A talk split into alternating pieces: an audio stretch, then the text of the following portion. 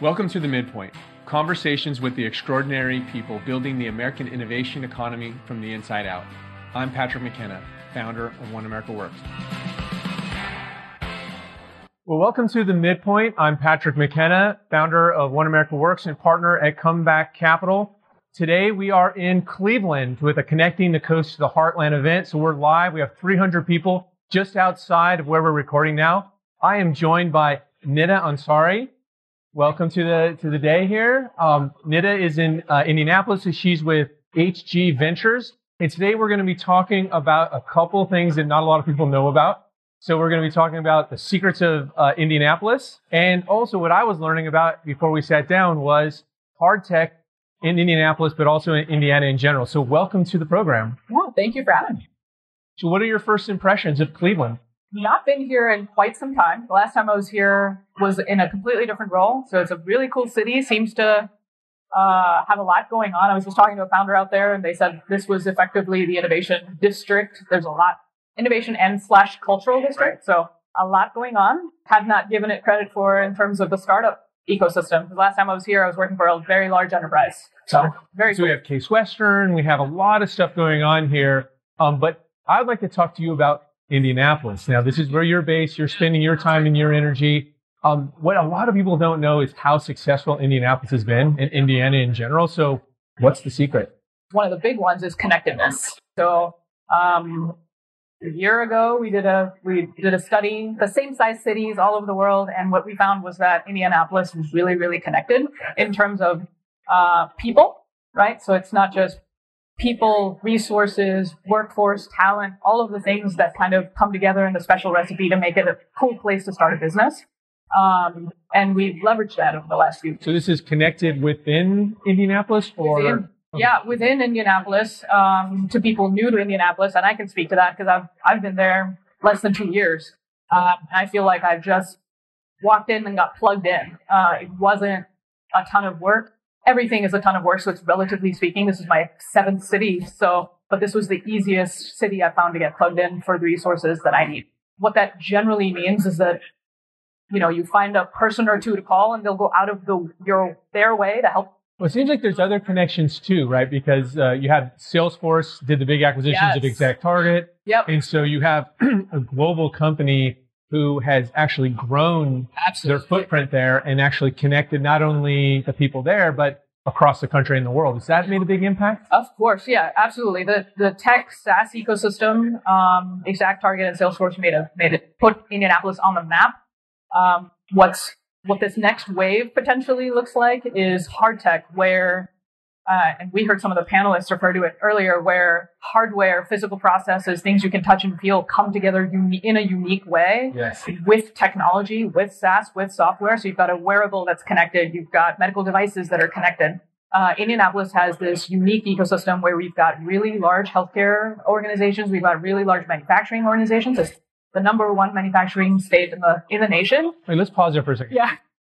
Say that again. Indiana, Indiana is the number one. Yeah, Indiana is the number one manufacturing state in the nation, and uh, logistically, it's the crossroads, right? So if you imagine logistics uh, coming in across through from flyover state, sure, but it's also a huge hub for for goods and services to be brought to and taken out from. Um, and you combine that with low cost of living, great standard of living, great schools, uh, you've got a really cool recipe for success where entrepreneurs that want to bring their whole self to a state um, and, and work on their baby for the next you know 5 10 20 years. This makes it a really cool place to so there's like three three layer stack here yes. right? You have the manufacturing with a lot of history industrial infrastructure know how how to make stuff. Then you have a transportation where you can move parts in and out. And then there's the newer piece which is the software is actually build the software that then makes those pieces more high value add. Absolutely. Is that right? Does Absolutely. That like it? Yeah, and and I think that that hard tech piece actually becomes even more material to the to that evolution because now you've got startups working on new hardware, new tech that comes together in a unique way to help those large enterprises as well. So helps logistics, helps um, healthcare, helps plastic manufacturing, helps all kinds of stuff. And then you combine that with the efforts that the state is making in Tell terms me of about that. How is the state helping the, the ecosystem develop? Yeah, we've got a number of state organizations and nonprofits that have come together to elevate entrepreneurship for Indiana. And what that means is we've got a hard tech corridor, right? What that means is we've got the number one engineering uh, university in the nation, Purdue, uh, churning out uh, STEM uh, folks, right? So if we've got talent, uh, we've got folks moving there.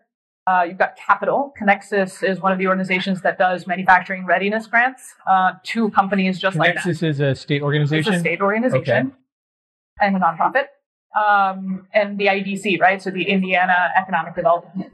Uh, so that corporation actually, or committee actually comes together and puts all these things together. It's, there's not just one thing, it's this ecosystem that we've built. And we've got several people that advance that ecosystem for entrepreneurship altogether. And it makes it a really amazing. cool place. And so you have the network, so people are working together, which is absolutely vital. There's this welcome to new people, new talent. You're an example of it. You have the legacy assets of industrial manufacturing, transportation, and then you have the new piece. So this is really the, the recipe for that success. Really unpack that. Now, you're operating uh, as an investor with HG Ventures. Can you talk about the investment environment? So HG Ventures is a corporate venture arm of the Heritage Group. We're the largest investor in Indiana. Um, we have a number of other investors, and all of us participate in some way, shape, or form in hard tech. Specifically, HG Ventures is in construction tech, environmental services, advanced chemistries. As you might imagine, that sounds like entirely like hard tech. It's not all of it, but it is a significant portion of it. We also run uh, an accelerator called the Heritage Group Accelerator, which is a uniquely hard tech accelerator.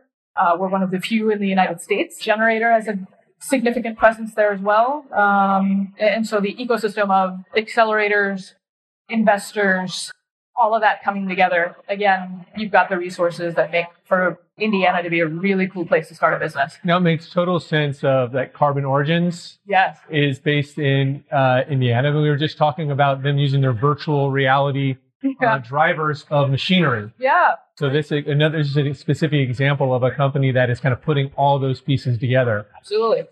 So um, as we kind of like bring it home here, uh, looking forward. So Yeah. What is one thing that that you want to change the most to unlock the value that the potential in Indianapolis and Indiana? Is there like one thing? That's an interesting question. Um, I'd probably say, you know, everything I've talked about is this this really virtuous cycle, virtuous network that we built in Indiana. I want people outside of Indiana to know and recognize that, right? Because the more we talk about it, the more the storytelling's there, the more uh, people think of the Midwest as not just a flyover state, but as a state where you can stop and call home. And that's exactly what I did. I moved from Atlanta. Um, and so I'd love for people outside of Indiana to, to, to recognize that this is an option and not just a black hole. Like the Midwest isn't a black hole. There's a lot happening here. Uh, and there's a lot of innovators, there's a lot of entrepreneurs, and there's a lot of resources that can, and, and a lot of really cool people that'll help you out. So the great thing is that we're in Cleveland. Yes. You were in Atlanta before. You're currently in Indianapolis, and you are an ambassador for all three.